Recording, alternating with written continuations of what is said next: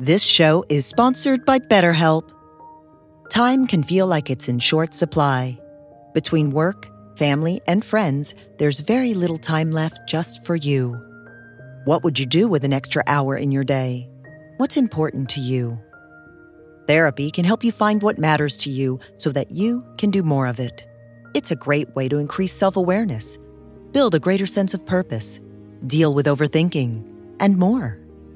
If you're thinking of starting therapy, give BetterHelp a try. It's entirely online and designed to be convenient, flexible, and suited to your schedule. Learn to make time for what makes you happy with BetterHelp.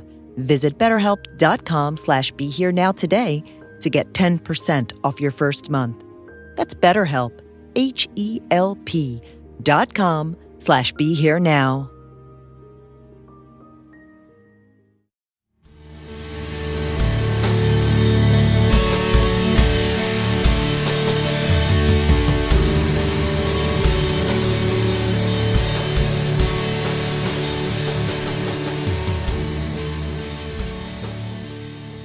Hi, everyone. This is Chris Grosso uh, with the Indie Spiritualist podcast on the Mind Pod Network.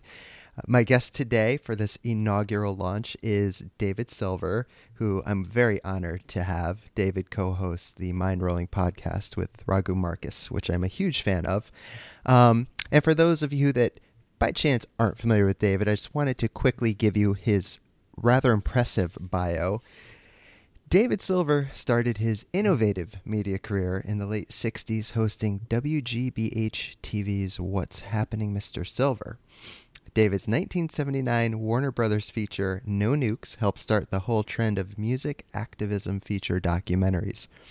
He also wrote the Billboard number one MGM film The Complete Beatles, the biopic movie of choice about history's most famous band, David has worked with Bruce Springsteen, Bob Marley, Ringo Starr, Mick Jagger, Keith Richards, Roger Waters, and many others.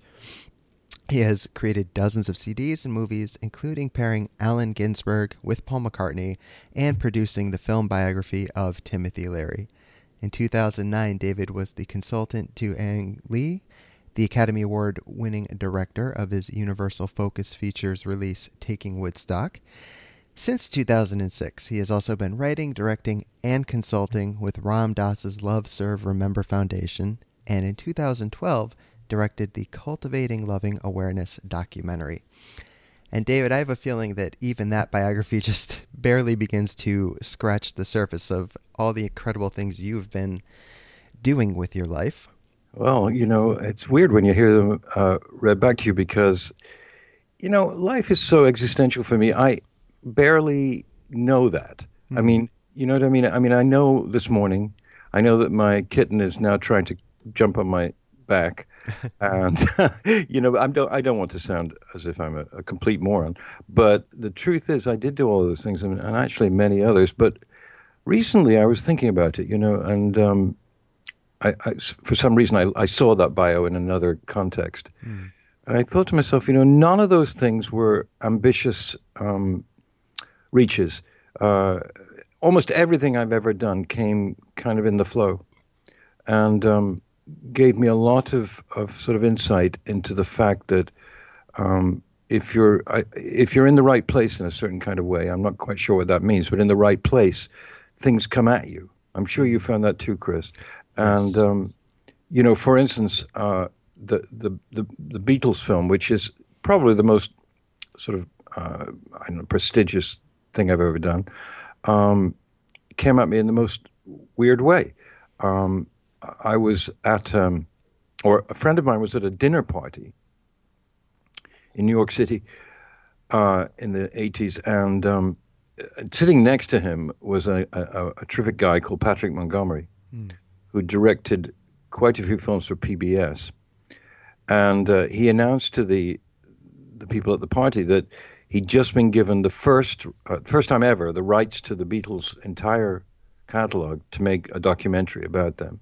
Wow! And um, you know, everybody sort of cheered and everything. I wasn't there, and you know, th- then the party sort of broke up, and he was sitting next to a, a, a marvelous guy called Rick Traum, who was the head of late night television for NBC at that time, He was in charge of Saturday Night Live and Johnny Carson, and was the sweetest, mildest, and most intuitive person I've ever met in media. Uh, just a, a, marvelous man. And Patrick, if you're following this, turned to Rick and said, "That's all very well, everybody clinking glasses, hmm. but we've been through 23 writers uh, in preparing for this film, and none of them uh, were acceptable to us, to um, the producers, the executive producers, or Apple Corps, which is the Beatles company. And we actually do not have a writer. And we're a bit freaked out because if we don't get one within the next two or three weeks, it's done. We're not going to get this project. Wow. And Rick Traum turned to him and said, I just did two specials for NBC with this guy called David Silver, and he's your man. I'm going to write it. And he wrote my name down on a napkin in that classic way, you know, and my phone number. And the next day, I was at home and I got this phone call and Patrick Montgomery, the director, called me and said, We've been told to call you. We don't know you. Uh, would you like to come in and talk to us? Uh, we, are doing a film about the Beatles. Now, just to say that at that time was so bizarre because they never gave the rights to anyone. Yeah. Uh, and I thought it was sort of kind of a rather lame practical joke. And I said, Well, what do you mean you've got you're doing a film about the Beatles? Nobody does a film about the Beatles. And he said, Well, we've been given the rights because I did a short film about them, about a book called The Complete Beatles, which was the first actually accurate transcription of all their lyrics and, and, and music. And um, in London, EMI, who owned this catalogue, uh, asked me to do, for, for the first time, a, a, biography, a biopic, a documentary about the Beatles. So come in. I went in that afternoon. I was thrilled, you know. Yeah. And Chris, I was confronted with a Steenbeck, and for those of you who don't know, that's a, a film uh, editing machine, which still exists, but in the age of video, it's a bit antique. Yeah. It was a thing that you press buttons and the film went through various rollers and things, and you saw it on a screen. They gave me that, and they gave me nine minutes of the footage and said, write nine minutes of narrative. Right then, and there was an old typewriter. It was on 25th Street in a in a, a beautiful loft, but the typewriter was old and I could hardly use it. It was one of those things where you really had to press hard to get the thing. Right. And I was just thought, okay, this gig is going away really quickly because I don't think I'm going to be able to do this. But I looked at it and I wrote, you know, down and, and gave it, typed it and gave it to the director, Patrick. And, and then I left. And on the way home, I was just completely terrified because I realized I didn't write anything particularly spectacular, yeah. just what I knew. I thought, I've just lost this. And it's a dream writer's gig. And um, about three hours later, they called me. He called me and said, We liked what you wrote. You're hired. Wow. the next uh, 20 months, I worked exclusively on that film. And it was a thrill. And it paid off because, I mean, it sold millions of copies, right? I guess, yeah. And, and, but, you know, more important than just sort of bragging about it is, is the fact that it was very much out of the blue mm. and suggested to me that there are forces, karmic forces, mm. in the universe that attract things together like you know like um, iron filings to magnets. Mm. and that you're not completely in control of what you actually end up doing. Yes one has a will. Where there's a will there's a way. But so many projects that i wanted to do in my life that i really wanted to do fell into the toilet sure. very quickly. And i had no chance with them. And it seems in my particular case that it's always been like that uh, my friend Danny Goldberg, um, who some of the people on MindPod Network will know, and actually he's going to be doing a podcast for us. Uh, fantastic guy, uh, manager of, of, Nirvana, and um, headed Led Zeppelin's record label, and hmm. many successes. Chairman of Warner Brothers Records. Um, you know, he and I have had so many experiences together of things just happening, of just coming. Even though there was, uh, you know, a lot of effort um, Danny and I uh, found that many times it was just there waiting for us, kind of. Mm. And it's never been a big money thing. And one of the things that occurred to me was that if you're chasing money, you end up doing things sometimes you don't want to do, and you make the money, and you have your house in the Hamptons and, and a, a nice dark gray BMW, but you don't necessarily do what's in your heart. Yes. And Danny Goldberg called me in 1970 or 71 and said, I've been, I'm going to this meditation. And it's, it's a thing where people sing. It's called a kirtan. And um, Ram Dass, uh, uh, who he knew for some reason, uh, asked me to go, and I went last week, and it was incredible, and you should come. And I said, no way. I don't like that kind of spiritual nonsense. Right. Even though I was kind of a spiritual person, I just didn't like to be around stuff like that. Yeah. He said, You've got to come. And that's how I met Ram Dass and Krishna Das and Raghu and at least 20 other people who'd been with Maharaji. Yes. Just because one person had been there and been impressed and knew Ram Dass, that came. If that hadn't happened, I would never have, I probably would have known about Ram Dass, but I wouldn't have been involved with him. So that's a long winded response to your, your wonderful introduction.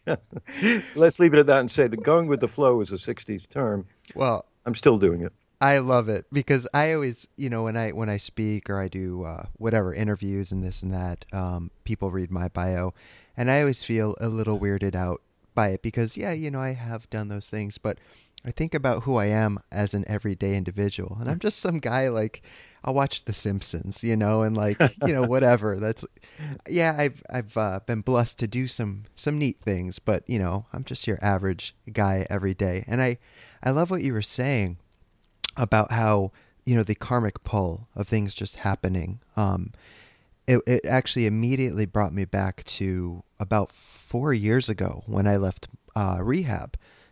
Um, I was there for for those who don't know for uh, for alcohol and, and drugs and um, and it was just like the lowest point in my life. It was a cycle I'd been going through for about ten years, but this was like I had thought I'd hit rock bottom, but this was the bottom gave out rock bottom. So I came home after that, um, young 30s, had to move back in with my parents.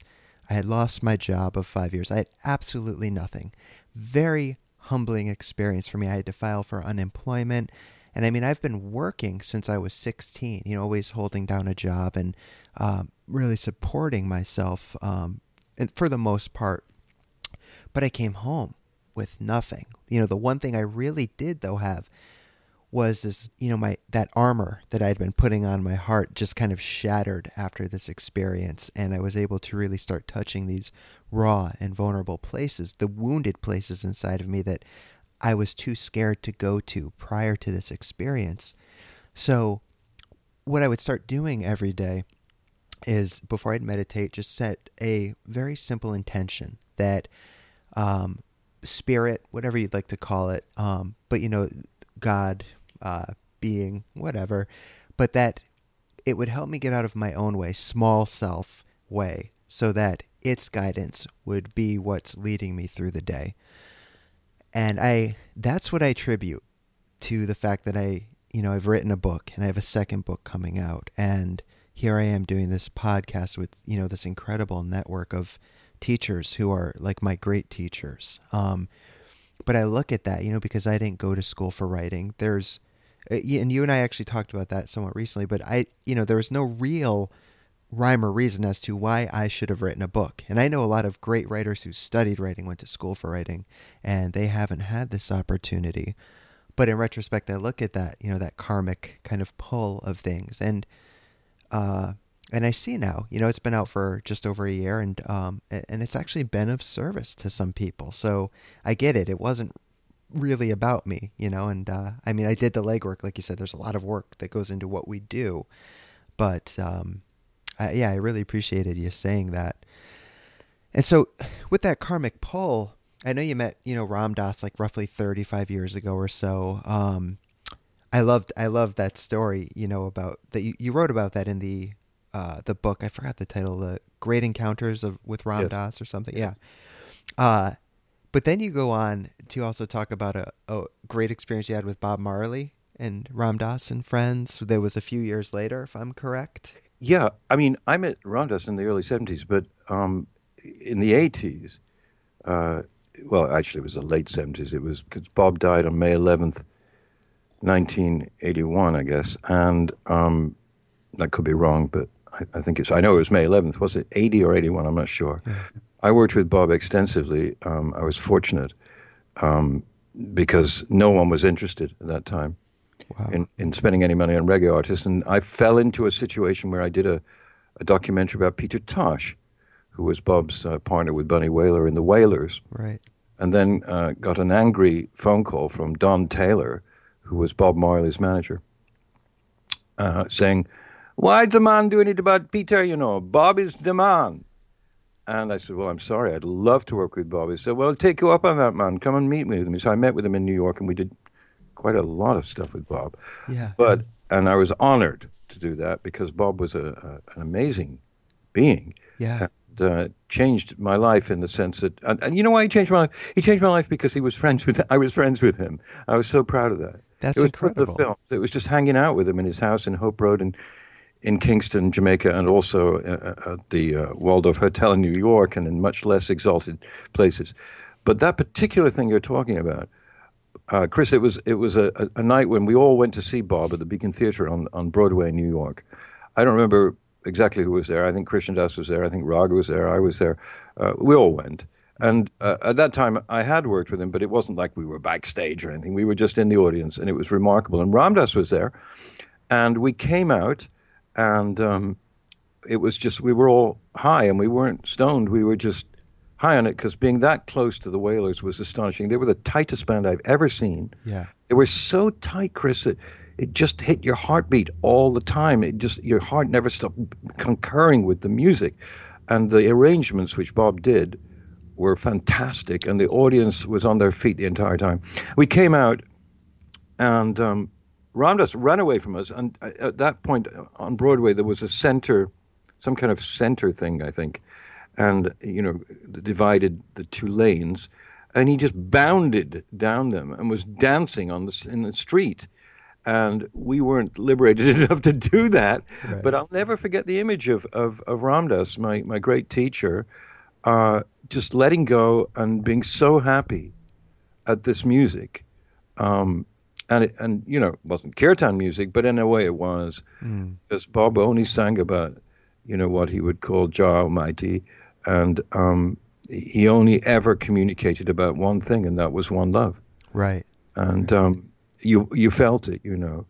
And in every encounter I had with Bob, and I don't know, I, I was with Bob 20 or 30 times, I don't know. It was just endless because we did this little television public access show uh, with a bunch of Rastas, and I directed it. We had no money. We did it in the Ukrainian. It was a place where the Ukrainian national uh, um, emigres did their television show. It was above a welding shop on 58th and 9th Avenue, and it was a terrible studio. You could hear the welding going on, and you know, and it was funny because every time Bob did a piece with us, and he did a lot. Uh, we, he'd always be interrupted by this incredible noise of welding going on below us. And he and Bob would go, I'm welding. Nah, welding, you know, very important. And and we'd stop and, you know, chatter and then go back. And so my relationship with Bob was one of the most precious things in my life because he was so uh, he was a wonderful person to be around. He was funny, uh, but never, never, never showed anything but uh, a deep respect for a higher reality. Mm. And my friend Earl Chin interviewed him one time. I, I directed the video, and he said to, rather foolishly, I think Earl would say later, said to Bob, "What's it like to be a, a global superstar?" Bob said, "Not superstar, man, messenger, uh, humble yeah. messenger." Yeah, and that's the way he was. And amongst the the pure classic reggae artists, they were all like that. Yeah. Uh, Winston Rodney, Burning Spear, um, you know, Peter Tosh for sure, Bunny Wailer, uh, Max Romeo they were all very devout Rastafarians, and even though it was a strange, it is a, a, a strange uh, sort of path for most of us, uh, and, and, and kind of difficult to explicate in some ways. Their total immersion in it was so, in, it just infected me, mm-hmm. you know. And I'm certainly not a Rastafarian, but I, I felt this amazing power, uh, uh the power of love and oneness, and anti-racism. Mm-hmm. I never met a Rasta, a real Rasta, who no. was in any way racist. They right. loved everybody, you know, Caucasians and Asians and, and African Americans and Jamaicans, and you know, uh, there was never they couldn't even think that way, mm. and it was just so wonderful to be around that, uh, particularly. Uh, coming from Jamaica, a poverty stricken country with a constantly corrupt government, where the people are treated badly and where the middle class, to this day, refuses to give any respect to the Rastas, who they consider to be, you know, from the jungle, man. Yeah. and they prefer to you know wear their nice um, suits and and and, and live in, in, in, in a very bourgeois way. So Jamaica never accepted Rastas really, uh, but now of course they're making tons of money from uh, from everything and uh, uh, you know connected with the Rastas. The most famous part of Jamaica is really reggae music. You know. Yeah. Well, I really appreciate how you said that, you know, even though it's not formal kirtan, it still in a way is with the one love message and you know how deeply that connected with you because I, I have very deep connections with uh, of course kirtan but other kinds of music and as well as different spiritual traditions you know that there are certain elements that I have had just tremendous experiences with whether it's a certain kind of mantra or meditation practice or just reading some of the literature from the great wisdom traditions. So, something I wanted to ask you about was, and this is particularly for those that are kind of newer on the path, um, trying to find their way um, in spirituality. I know, I believe for you, it, it started, and I could be wrong, uh, but with TM, is that correct? With Maharishi in the very beginning? Yes. And then, Yes, and uh, uh, certainly in terms of meditation, my father was a Gurdjieff follower, so yeah, um, you know, uh, it, it kind of started then, but I didn't understand a word of Gurdjieff at that time, right. and it, it kind of fell on deaf ears. Uh, but when I um, when I moved to America, uh, I did a television show for a few years, and uh, when the Maharishi came to the United States, I was lucky enough to meet him. And whatever people may say about him in these days, um, it was a, a fantastic encounter. Great. And um, I got a mantra, as everyone does, and I started doing it. The effect of it was just to simply let me know that this was a technique that was available to me. And then I became involved with the Meher Baba um, because of, of, of um, a, a guy called Rick Chapman who introduced Peter Townshend to uh, Meher Baba. Yeah. And I met Rick, and Rick uh, talked to me a lot about Meher, and I became deeply involved in his discourses and never met Meher Baba, but was uh, that's how it sort of started. But you're right, TM was was really the the, beginning of it, and I, I I'm I'm blessed that that came up in my life, and I, I meet people now who are doing TM, and and you know it, it, it became fashionable at some point to sort of put it down, and I refused to do that because you know there's always sort of entrails of of of um, various paths that can be all kinds of silly or corrupt or whatever.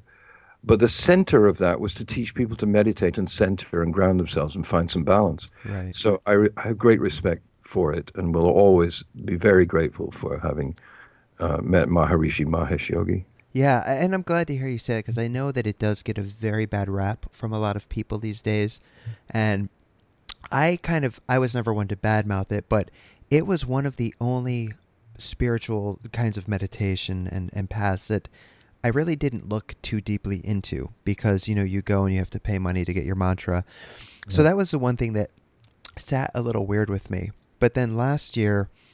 Uh, I had the very fortunate opportunity to interview David Lynch uh, for Origin magazine, and I am a huge David Lynch fan, as you know many people are. He's Yes, yes. insanely brilliant. Well, I Uh, can trying to imagine Chris Grosso and, and David Lynch talk. that is a gem of reality. It was uh, it was great. It uh, I mean I only had like 15 minutes with him, uh, but it, they were 15 wonderful minutes. Um, I, I I'll send you the interview because it Ah. uh, it's online, but it, it it was great. It made the cover of Origin magazine even, so that was a real humbling thing. But after I had that opportunity to, to speak with him, and he was just as real and humble and as genuine as you see him, you know, in interviews and whatnot. That's really who he is. It was awesome.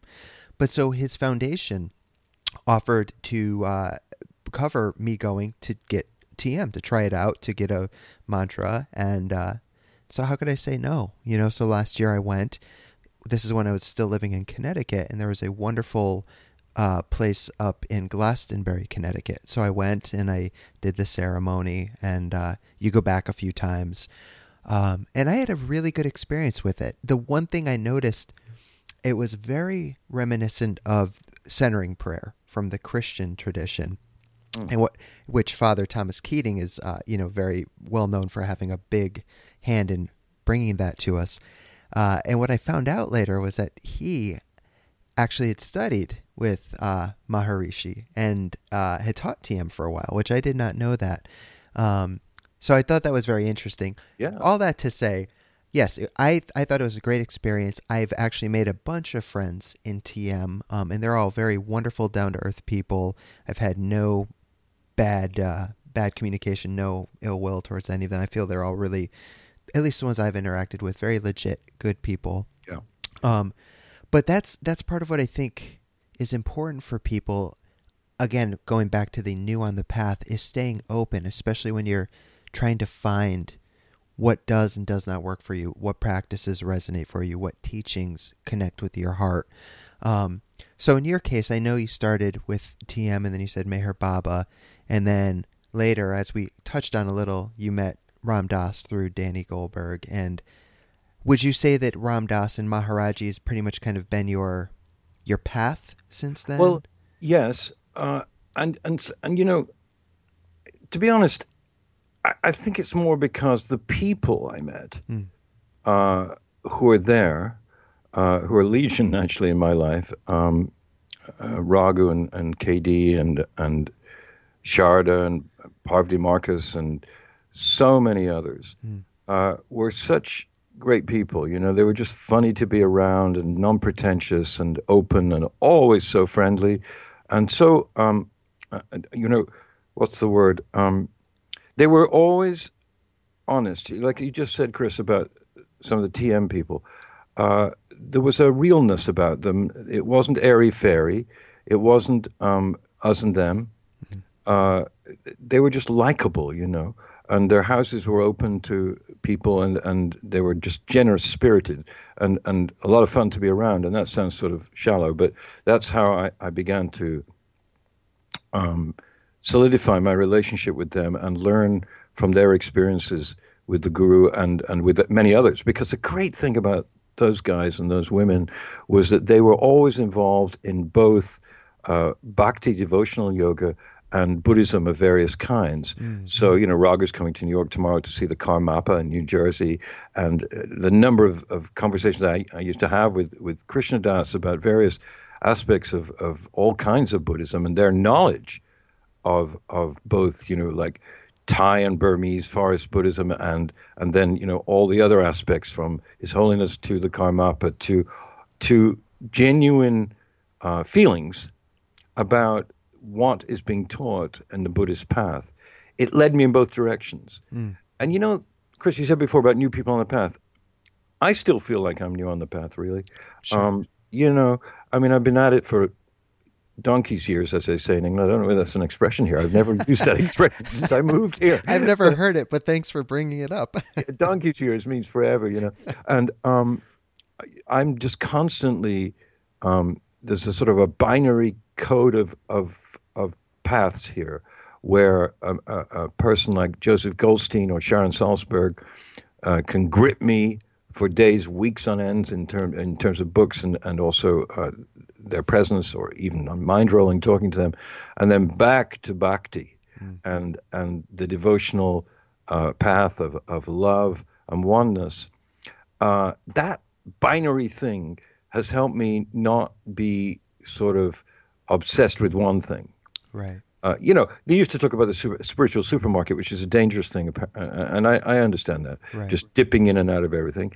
Uh, that can be a problem because you know it's sort of like having a little bit of everything and not a, not a lot of one thing. But um, those two things, I'm always going to be gripped by because they're two sides of the same coin, but they are very different Right. for people who are really who, who may be listening uh, to this podcast and to others in the network, uh, you know, it's it's a cliche, but if it feels right, it probably is. If it feels wrong, it probably isn't. Now that doesn't mean you don't get involved in disciplines that drive you crazy sometimes. Just by you know learning to do vipassana and sitting for hours, as you know, can you you know you can go, oh, I can't do this. This is beyond me. I I just want to watch The Simpsons or or Downton Abbey or something. We're all a bit like that, except for the great masters. But um, when it feels wrong, um, move away from it until you find that it, it may be right. But my advice, as such, is that instinct, that visceral feeling, must be trusted. The Buddha himself uh, said in various sutras that you know, don't trust anything we say. You know, check it out. His Holiness Dalai Lama says the same thing, and I think that's a very necessary constituent part of of, of going down the path, is to trust your instincts, even if you think you're an ignorant idiot and you don't know anything, which I've felt thousands of times in my life that I just know nothing. Even if you feel that way, if it just feels wrong and you can't get with it, even if it may be great, it's not your path karmically. Move aside and see and try something else, or wait until something else or a teacher finds you. Uh, do not believe that you're inferior or incapable of following the spiritual path uh, if you just don't find the one that you find yourself in. Uh, I don't like it. It doesn't work for me. Uh, I can't do it. The essential thing is not to sort of then say it's wrong. Right. Unless it's some horrendous thing going on. I mean, there are cults and all of this, and this recent film about Scientology that oh, Alex yeah. Gibney did uh, proves that some things can go dreadfully wrong. In, in, in, in, in, you know, I think ancient wisdom is is pretty trustworthy. Right. And right. you know, new stuff you have to sort of check it out and see if it works for you. Uh, I've known people who've done Scientology who've had, you know, uh, come to some awarenesses that were important to them, but um, you know, I, it, beginning on a path. Uh, we get many letters of the network, and and um, and you will too, I'm sure, uh, saying, you know, I, I, I just was lost. Mm. And what I what I say to people with with honesty, I think, is that I get lost all the time. Right. And you know, I'll find myself in a situation where uh, I'm angry about something, or I say something to someone that's just hurts their feelings, and then you're lost. Then the path is gone temporarily. Right. So, you know, to think that there's some perfect creatures walking around at retreats, you know, and just, oh, God, that's inaccurate. Yeah. Uh, in my experience, most people who are really great teachers and learners uh, understand that there's a fluctuation on a daily basis. Yeah. Now, if you're doing some very, very concentrated disciplines, uh, those will diminish at least at the time you're doing them. Right. But people have told me that they go to retreats, even in Maui with with Ram Dass and everybody, and then they get home and they get depressed. And so it's a daily, not a battle or a struggle. It's just a thing where you have to settle and go back and go deep and find silence. And there in that silence will come that tiny voice. And it is, you know, Christian theology has always said it's a small silent voice within you. And I love that yeah. because it is very small. It's not a booming, hello, I am God. it's more like this tiny little thing that just comes in the silence and you feel this peace and clarity. And that's the thing to trust, I think. Mm. These are very long-winded answers, Chris. And I'm appreciating them. I am loving them because it's great being interviewed. I'm, I usually do the interviewing. This is well, I'm so glad to have you on. I'm I'm very glad you're having a good time, as I, I am. Um, but yeah, I you know one thing that I had to learn the very very hard way was that the first couple of years I consistently was feeling like I was failing at being spiritual, as if there's such a thing. But you know, I really had that um, cliche image of love and light and it's all bliss and of course that is certainly a part of it we have these experiences and that's wonderful but also if you're if you're really doing the work some stuff is going to come up, you know, and and for me when that stuff started coming up, especially in meditation, um, I started, you know, having these just reactions to them like, wow, you're again, you're you're failing at being spiritual, which I had to, you know, thank God I, I ended up learning like, no, it's what's what's in front of you is the path. You know, it, it it's all the path. It gets to a point where we're not compartmentalizing spirituality anymore. It's not just when we're formally sitting on our cushion or in a yoga class. You know, it's it can be when we're washing our hands and you smell the scent of soap or you lose yourself in the act of making love or, or whatever the case may be. Like skateboarding for me is a very spiritual thing. Um, mm-hmm. People, you know, have nature mysticism experiences. Hiking, it's it's really just an incredible thing once you get to that point. You know, I, I write in Indie Spiritualist about having a, a, very deep spiritual experience at Van Halen, you know, at a Van Halen concert. Yep. And in my new book, I also write about one I had at uh, Anthrax, or not Anthrax, sorry, Motorhead concert. Um, but you know, I feel like when we keep ourselves open, um, you know, spirituality it's it's constantly happening. It's always around us. It's Ken Wilber calls uh, the material like spirit in action. It's spirit evolving, spirit waking up to more and more of itself. Um, so that's something I try to reiterate to people. You know, is that and also just take it easy on yourself, especially in the beginning. You know, there, I, I too still feel feel very new on the path, even though it's been some years. But there are days where I will just, you know, they won't be good days. But you know, I have to learn to have compassion for myself, and for me, that's where a lot of the Buddhist teachings have been so extremely helpful. Um, so I don't, you know, a lot of people think I'm Buddhist because I write a lot about Buddhism, but I'm I'm not. I don't call myself anything particularly. But similar to you, I have a deep reverence for Buddhism and at the same time the path of bhakti. You know, it's the two of them um, to me complement one another, and for me at least, in a very beautiful way. It, it, was you know through reading Be Here Now and Ram Dass's other books, uh, and then starting to listen to Krishna Das, where God, it just opened my heart in such an incredible way. And then you know I'll read the some of the great wisdom teachings from Thich Nhat Hanh or Pema or uh, Nagarjuna, whomever it may be, and on the mind level, it's just ah and they, they come together and then it creates that heart mind. And it's a beautiful experience. And then also staying open to i know we've talked about yogananda and you know and he also uh, and a lot of in the hindu tradition you'll hear a lot of love for christ and uh, and he to me is right along in that bhakti path so there is a fine line you know of just kind of dabbling and, and hanging out at that spiritual buffet or taking from it what really is working for you and, and kind of going with that you know Right. Yeah.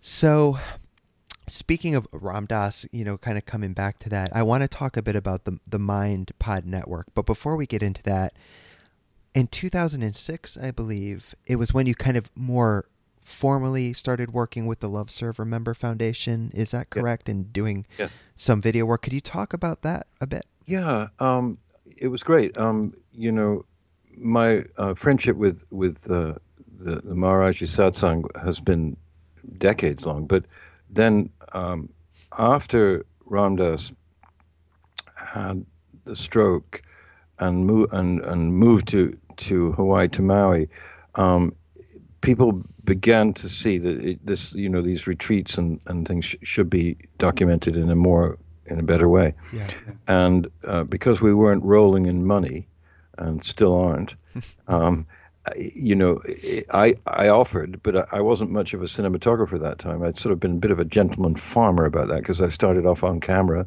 and then was a director.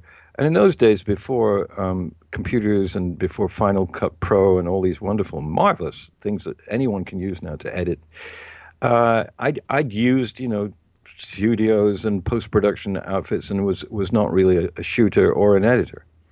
I decided that I should be so for uh, to go to um, Maui and do these things. So I learned how to shoot and got a camera and and then learned how to edit. And it was a maybe the word spiritual is a bit heavy, but it was it was a really enlightening experience for me because I realized that I knew first of all I wasn't very good at it to begin with. It took me years to to get it, but in service of trying to uh, document Ram Dass and his guests, and uh, it felt like the right thing to do. Mm. And so for almost 10 years now, I've been doing that and feel very honored, actually. The word has got sort of a slightly stiff connotation, but I, I, I do feel honored that they would trust me to do any of this stuff. And I became kind of better and better and better at it. And it improved my life because I became more of a uh, self sufficient person in terms of the media uh, and didn't have to rely upon people who were very expensive uh, to edit things. And even though I don't think I'm an editor of the caliber of the kind of people who who, who really edit feature movies and television shows and documentaries. I can I can make a, a pretty good shot at it now. Yeah. And with the help of Raghu, who's a very an excellent uh, producer in the sense that he can look at something and point out what's wrong and right about it uh, instinctively, and he's he's dead on. He's really, really good at this. Mm-hmm. So my partnership with him has been delightful and and and extremely ameliorative in the sense that I've learned how to do these things that you know five year olds can do now. but my beginning, you know, when I wrote the Complete Beatles, you know, I wrote it. and someone else edited, and someone else directed it, and someone else produced it, and it was all like that, which is great, uh, you know. But now um, it, it's more of a one-man band for me, and um, even though I, I, respect tremendously respect professionals in the in the in the media who are really good at it, um, I've learned to be a, much more sort of on the case, and it does make a difference when you're hands-on. Uh, and then, of course, Chris, the great um, the great sort of surplus of this is to have become more um, more embraced by Maharaji Neem Baba and others, and to have become much more uh, connected to the Buddhist teachers. Back to that binary thing again. Um, you know, and it's so it's it's just a, a, a fabulous thing, really. Because I mean, usually, you know, I've done things. I mean, I was telling Rag a couple of days ago that I've done things in my life. I mean, I made a film once about hog calling in Maine. I mean, I went to Maine with a camera operator and shot five hours of people doing hog calling. I mean, nothing wrong with it, but it didn't exactly touch my heart. Right. And uh, you know, and I've done innumerable in I mean so many films about rock rock and roll singers and and reggae people, some of which were terrific. I mean, working with Roger Waters was a fantastic experience because Roger is a genius and an unheralded genius in some ways, and just to be next to him and and to be working with him was fantastic. But on the other hand, I've done work with with musicians and and, and rockers uh, and had a very lousy experience. Right. You know, it, it, it's checkered is checkered. So when it comes to working with, um, and I'm not going to name the names of the bands that drove me nuts. Sure. Because of, of, of, of, of you know, sort of solar system size egos. Um, and it's very hard to then you really are challenging your spirituality you know uh, you know it's like okay can i work with this idiot or not right. uh, or it, maybe he's thinking why am i working with that idiot but you know to then come to a point where I'm regularly uh, editing and directing things with Jack Kornfield and Krishna Das and, and, and Trudy Goodman and Sharon Salzberg and Mirabai Bush and our low hanging fruit, as we call them. Uh, what a fortunate thing that is, mm-hmm. because it's teaching me all the time. I mean, uh, there, you know, Chris, it's really interesting to be looking at something like Ram Dass, and and you know, when you're editing, you're just repeating, repeating, repeating, finding that exact moment to put the razor blade, the, the digital razor blade. And, and, you, and so sometimes I find myself having heard a sentence of wisdom 60 times. Wow. You know, over a period of a couple of days, and finally, I, you know, I, I go beyond the editing, and go, oh my goodness, I get it. I, I know what they're talking about. So that's fabulous, and um, is is a, a great corollary to having worked with um, every imaginable kind of thing. You know, I mean, I worked on the in the West Bank in uh, '89 in the Second Intifada, and was in Hebron and Ramallah and East Jerusalem, and saw firsthand uh, the conflict and the and the, the great great suffering uh, that I experienced there. I was there for I think five or six weeks, and that's one side of it where all of it was was painful mm. and dangerous. Uh, and I don't want to do a Brian Williams here. It wasn't like I was. Sorry, Brian. I have, I have a lot of respect for you. So I don't want to say anything negative at all. But um, I, I wasn't being shot at, but I saw terrible suffering. Yeah. And that was the other side of this, you know, to have the privilege of sitting uh, near Ram Dass or, or Jack or, or, or, any of, or Roshi Joan, you know, is such a such a blessing yeah. because as a filmmaker, you know, you come across stuff that is that hurts your heart, you know, and and you go home drained and and and kind of depressed because you wonder how could there be so much suffering in the world and how could we be so oblivious to it most of the time. So that spectrum is also a spiritual uh, uh, awakening.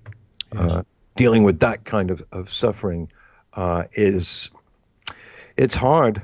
It's hard. I was last night. I was with the deputy deputy secretary general of the United Nations, um, and um, at an event for about Sweden. He's Swedish, yeah. and he was telling me how he travels the world constantly, and 95% of what he sees is just hideously awful. Mm. And this man, um, uh, you know, wonderful, beautiful individual. Uh, I was so deeply moved by his speech that he gave three feet away from me because it was in a little restaurant, actually. And um, my heart leapt because I saw that there are some people in this world who are called politicians or bureaucrats, and we tend to put them down, and rightly so sometimes. But then there are some men and women who are doing extraordinary work out there, and um, uh, karma yoga of the deepest kind. I mean, he this man came from a very uh, working class a, farm in northern Sweden, and and eventually became number two at the UN. Wow. And everyone who was there last night um, was just silent and moved by his spirituality and his compassion. He said, The only thing, two things that interest me in life are passion and compassion. And this is from a man who couldn't be the next Secretary General. Mm-hmm. So, you know, you see this suffering as a, a, journalist. I wouldn't call myself a journalist, but certainly I've, I've can come close to that sometimes. And then you're tested and it's it's then when you're shooting Mirabai Bush, it's it's such a delight. Yeah. Because you know you, you're not seeing suffering as much as uh, wisdom about suffering. Right. Right. Yeah. Well, it sounds like what an incredible experience. I I hope to uh, in December get out to the next Hawaii. Uh, you know, gathering. I haven't been to one. I've never actually even met Ram Dass. I did have the very uh, good fortune to Skype interview him a few years ago, which I wrote about, but uh, I've never actually met him in person. So I hope to get out there soon. And um, but you know, when Raghu asked me to come and join the Mind Pod family, you know, it it was just like, uh, yeah, of course, like, wow. Um, you know, I've I've always had an affinity for interviewing. I've been doing it for several years for my website, um, but I'd actually kind of taken a break uh, writing this newest book took a lot out of me, and uh, he just asked at the exactly right time, and it, it's a tremendous honor, you know, to to be working with these people like you mentioned. It's uh, it's humbling, and uh, and and I'm sure will be what a, an incredible learning experience. And um, so I guess you know, before we wrap this up, I wanted to talk a bit about the MindPod network in general. You know, I know it's Mindrolling launched before MindPod became a network, correct? So if you could talk yeah. a little bit about mind rolling into MindPod and, and where we're at today with this endeavor. Well, um, Raghu and I started talking about doing a podcast because of Duncan Trussell, yeah. our dear friend and and um, and guru in terms of podcasting. Although yes. Duncan, we just did a podcast with him, and he he he he just hates us calling him that, but Raghu niggles him, as they say, yeah. uh, by just constantly calling him that. But he did. He taught us how to do it, and um, he he had Duncan loves Ram Dass, and that's how he he came into to Raghu's sphere. Love Serve Remember Foundation, and then Raghu just said, "Well, why don't we do one?" Or or Duncan said, "Why don't you do one?" And then Raghu, uh, maybe fortunately or not, said, "Well, I want to do one with, with David." So that's how I, I got sucked into it. And um, Raghu, uh, for anyone who knows him, is a, a, a, a wonderful uh, human being, but also very disciplined uh, person, yeah. and and really knows how to get things done, uh, as opposed to me. And uh, he's he's pulled me along, and uh, so we, we we did it, and then a, team kind of grew of um, basically Noah Lampert and Rachel Fisher and Nathan Milburn and and and uh, others, and I think it came up. Noah and Raghu and others actually came up with the idea of the network, and um, you know mentioned it to me, and I, I, I thought, you know, wow, is that is that a reality? Is that a possibility? And it is, mainly because of of kind of friend friend connections uh, I, I, if we'd not known any of, of these men and women, I'm not sure this would have happened. Right. But now that it has happened, um, you know, when we encountered your work and you yourself, um, it soon became apparent to us that you were communicating in a way that was essential to us, um, in the sense that we didn't just want to be a bunch of of, of sort of uh, ex hippie '60s people talking to other ex ex hippies 60s people because that what would that do? And we needed to be able to communicate with everyone we could. And when when i was uh, fortunate enough to read the indie spiritualist and then to to meet you on skype um, for our podcast with you we all thought oh you know this is the way, because you're uh, sort of consummate communicator coming out of, of some difficulties and suffering uh, to people that are younger than ourselves, and, and there's no pretentiousness, and they can identify with your path. So therefore, they can trust you uh, as to what you're saying about the path. And uh, trust is an essential part of communication, uh, on particularly for things that are not, you know, so, so-called empirically provable, right? Are you know mystical and magical and uh, uh, ameliorating. Uh, when we when I read your book, I read it in one go. Actually, I don't think I ever told you this. I just read the whole damn thing, one beginning to end. And I thought that my first thought was, why wasn't this around when I was 22? Oh wow, that was my first thought. Um, my second thought was that there were gems of wisdom, and that you have a, a, a facility uh, to communicate uh, with a group of people that may like us, but you know we're essentially um, you know, grandpa. And uh, I, I, don't see myself as that. Uh, I do have children that, that, that are your, your, age, you know. And um, so uh, to expand, it was it was relatively easy to get Jack Kornfield and and Sharon and and you know uh, everyone involved, Krishna Das. Um, you know, to get those because there, there was meat there. There was there was a lot of, of talks and stuff already that we could build upon. Right. Essentially, though, as I'm sure you know, a podcast is somewhat different from a talk.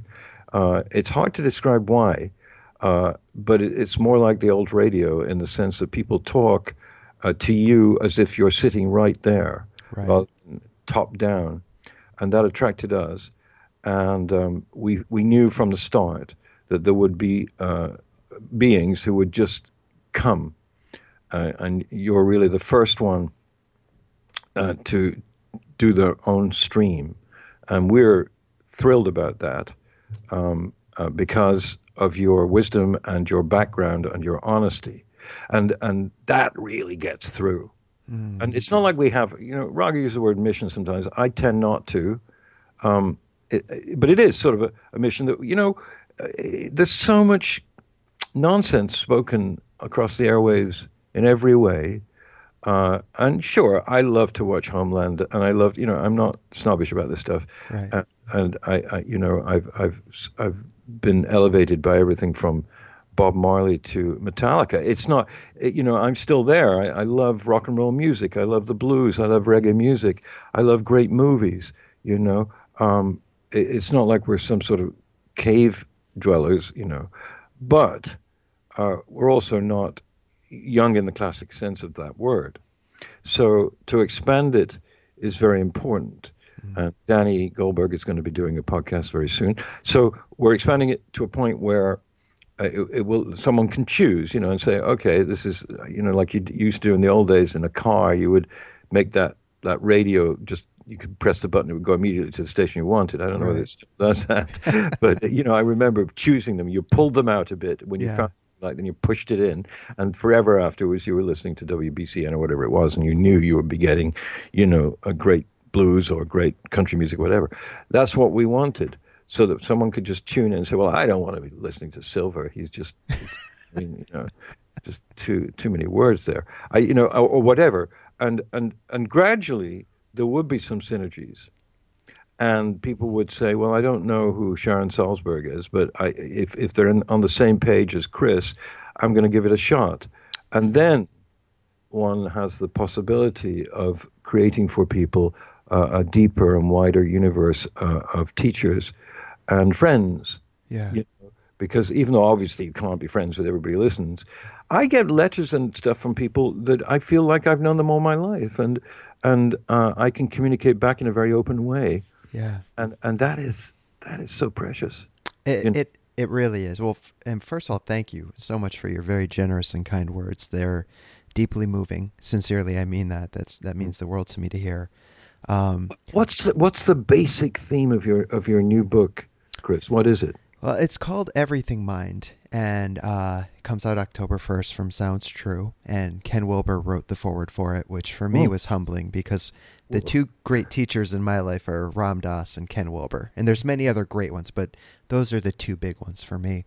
Yeah. Um, so the I mean the overall theme it kind of picks up where Indie Spiritualist left off, and it goes a bit deeper into the teachings um, that I, I I talked about in Indie Spiritualist, but it, it you know it goes a bit deeper. It's still the the raw way that I write. Um, it the difference is instead of where Indie Spiritualist was kind of more sporadic, um, just short entries, this one actually is formulated as a book. So there's chapters that kind of coherently go, you know, in and out. And thank God to my editor because that's not how it was originally written at all. But actually, I have I have the same editor that uh, works with Lama Surya Das, and so she uh, she had read Indie and, and loved it. Um, well before she knew she'd be working with me, so you know the fates just lined us up, and and uh, and I told her this is our book, you know, because yes, I wrote it, but her guidance really uh-huh. made it a book. But you know, so yeah, it talks about all sorts of good stuff from again more Ram Dass and Maharaji wisdom to some Ken Wilber stuff to Bukowski and uh, uh-huh. you know bands and and you know all sorts of stuff. So you know hopefully it'll it'll go over well as Indie Spiritualist for the most part did. But uh, yeah, so again October first, I just finished the edits on it last week, and it's nice to have that done now. Oh so. yeah, yeah. Whenever you finish something that you know, it, it it it's your child. I mean, it's a bit of a cliche, but it's out there now, or yeah. will be on October first, and and you're sort of relieved of it in a way, and now you can move on to the next thing, or at least have feedback about yeah. it that you can then relate to. Yes. Uh, you know, writing a book is a very difficult thing for those that haven't.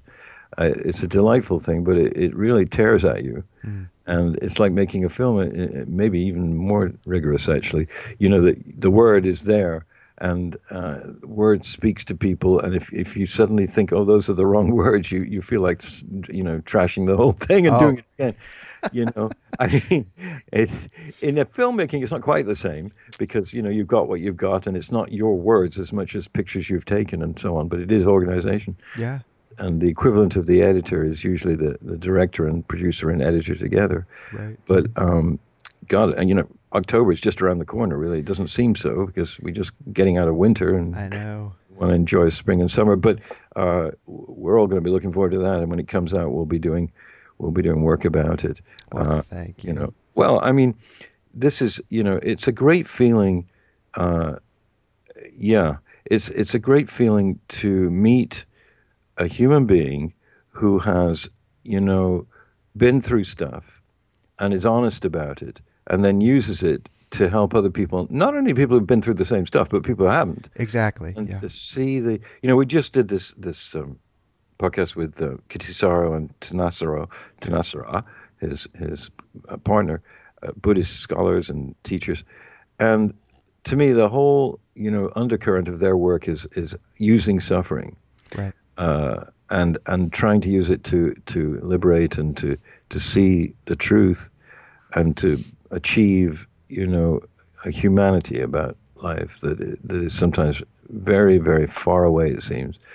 And in in in the case in in some of the anecdotes that you told about yourself uh, as i say it's very utilitarian in a way because more people have difficult lives than have perfect lives right uh, not that anyone has a perfect life, but sometimes a person who's had hardship, either self inflicted or not, um, can look at some of this stuff and go, no, I can't really read that because I'm not there. I'm in a dark place, or I was in a dark place.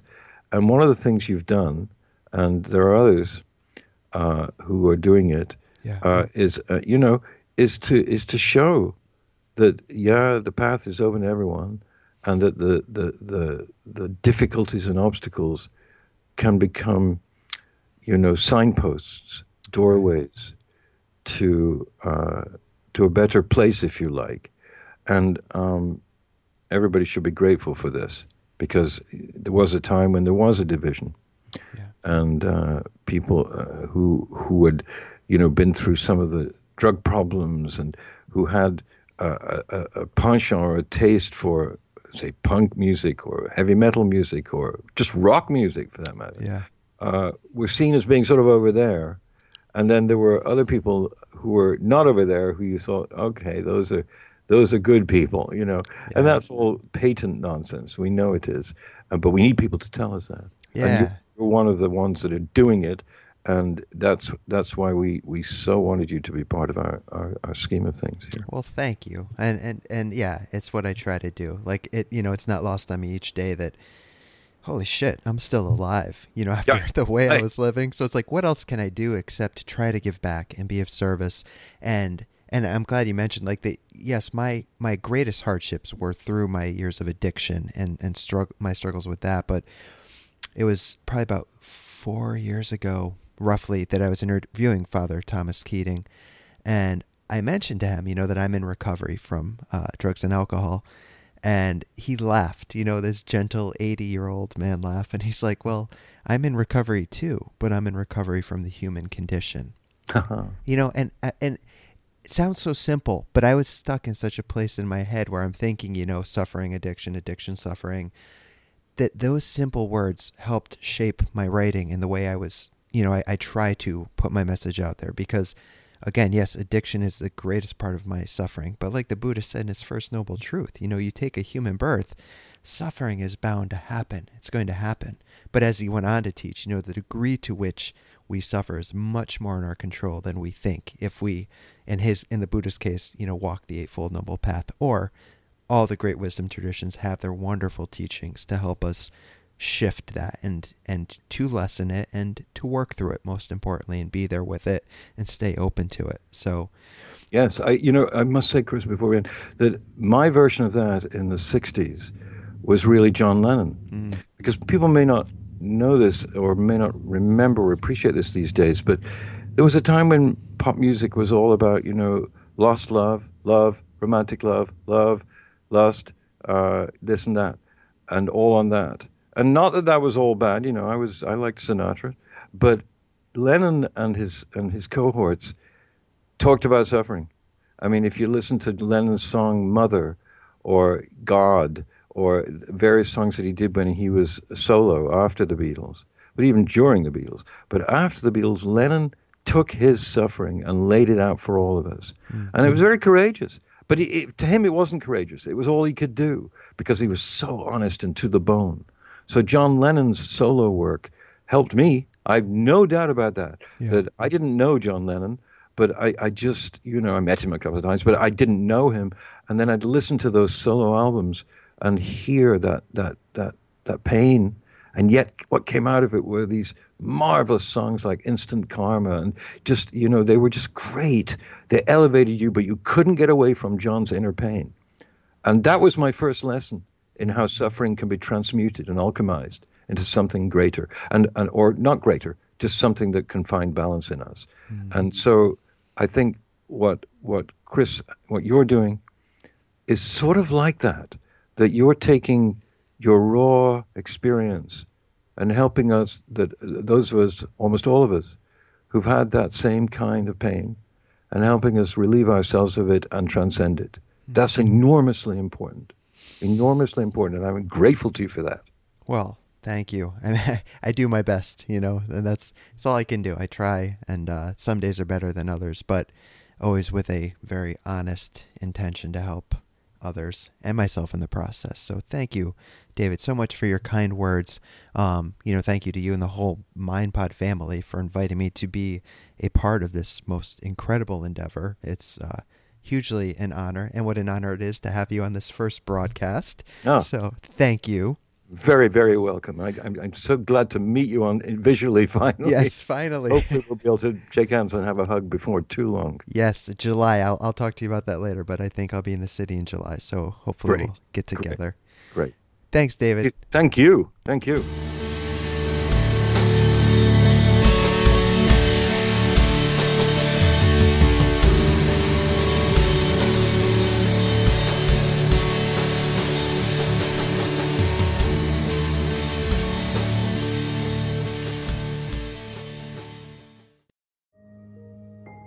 This show is sponsored by BetterHelp.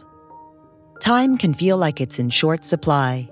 Between work, family, and friends, there's very little time left just for you. What would you do with an extra hour in your day? What's important to you? Therapy can help you find what matters to you so that you can do more of it. It's a great way to increase self awareness, build a greater sense of purpose, deal with overthinking, and more. If you're thinking of starting therapy, give BetterHelp a try. It's entirely online and designed to be convenient, flexible, and suited to your schedule. Learn to make time for what makes you happy with BetterHelp. Visit betterhelp.com slash be here now today to get 10% off your first month.